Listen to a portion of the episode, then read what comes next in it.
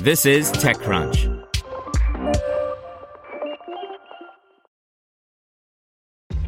This episode is brought to you by ShipStation.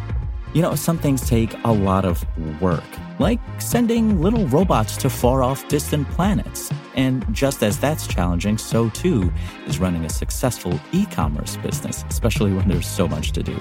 So I want to introduce you all to ShipStation.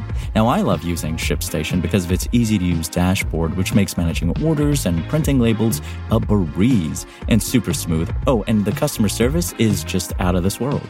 It's exactly what you need to help grow your business. Sign up for your free 60-day trial at shipstation.com slash technews. That's shipstation.com slash technews.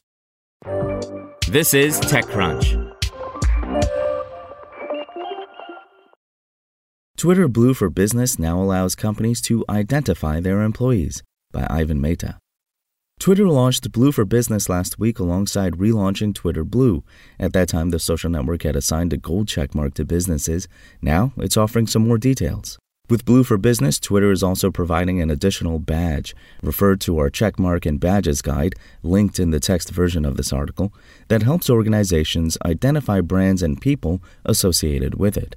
Twitter's project manager, Esther Crawford, said the social media platform is launching a pilot program for Blue for Business with select businesses. The company plans to expand this to more organizations next year, Crawford said. Those with Blue for Business will also get a small badge next to their profile display name, establishing to others that they work with the said organization. For instance, you can see a square Twitter badge next to Crawford's display name. Brands, media houses, and others now have a square profile picture instead of the round one, making another clearer distinction. But it's not clear if the square profile picture is a part of the Blue for Business package. Twitter has yet to share details about how much it will charge for Blue for Business and what other perks it may entail, but asserted that a company can link any number of their affiliated individuals, businesses, and brands to their account. The company said that organizations, media houses, and sports teams can use this feature to link the accounts of their employees, journalists, and players. By creating this connection, we're making it possible for businesses to create networks within their own organizations on Twitter.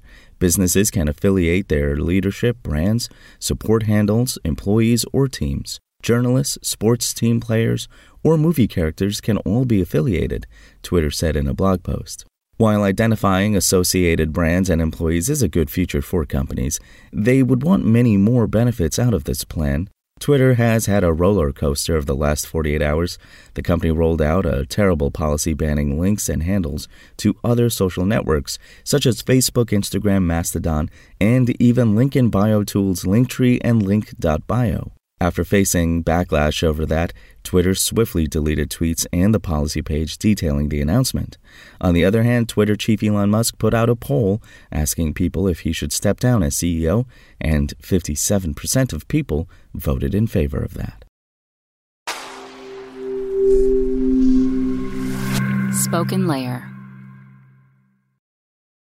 Want to learn how you can make smarter decisions with your money? Well, I've got the podcast for you. I'm Sean Pyles, and I host NerdWallet's Smart Money Podcast. Our show features our team of nerds, personal finance experts in credit cards, banking, investing, and more. And they'll help you make the most of your money while cutting through the clutter and misinformation in today's world of personal finance. You'll get clarity on strategies to help you build your wealth, invest wisely, shop for financial products, and plan for major life events.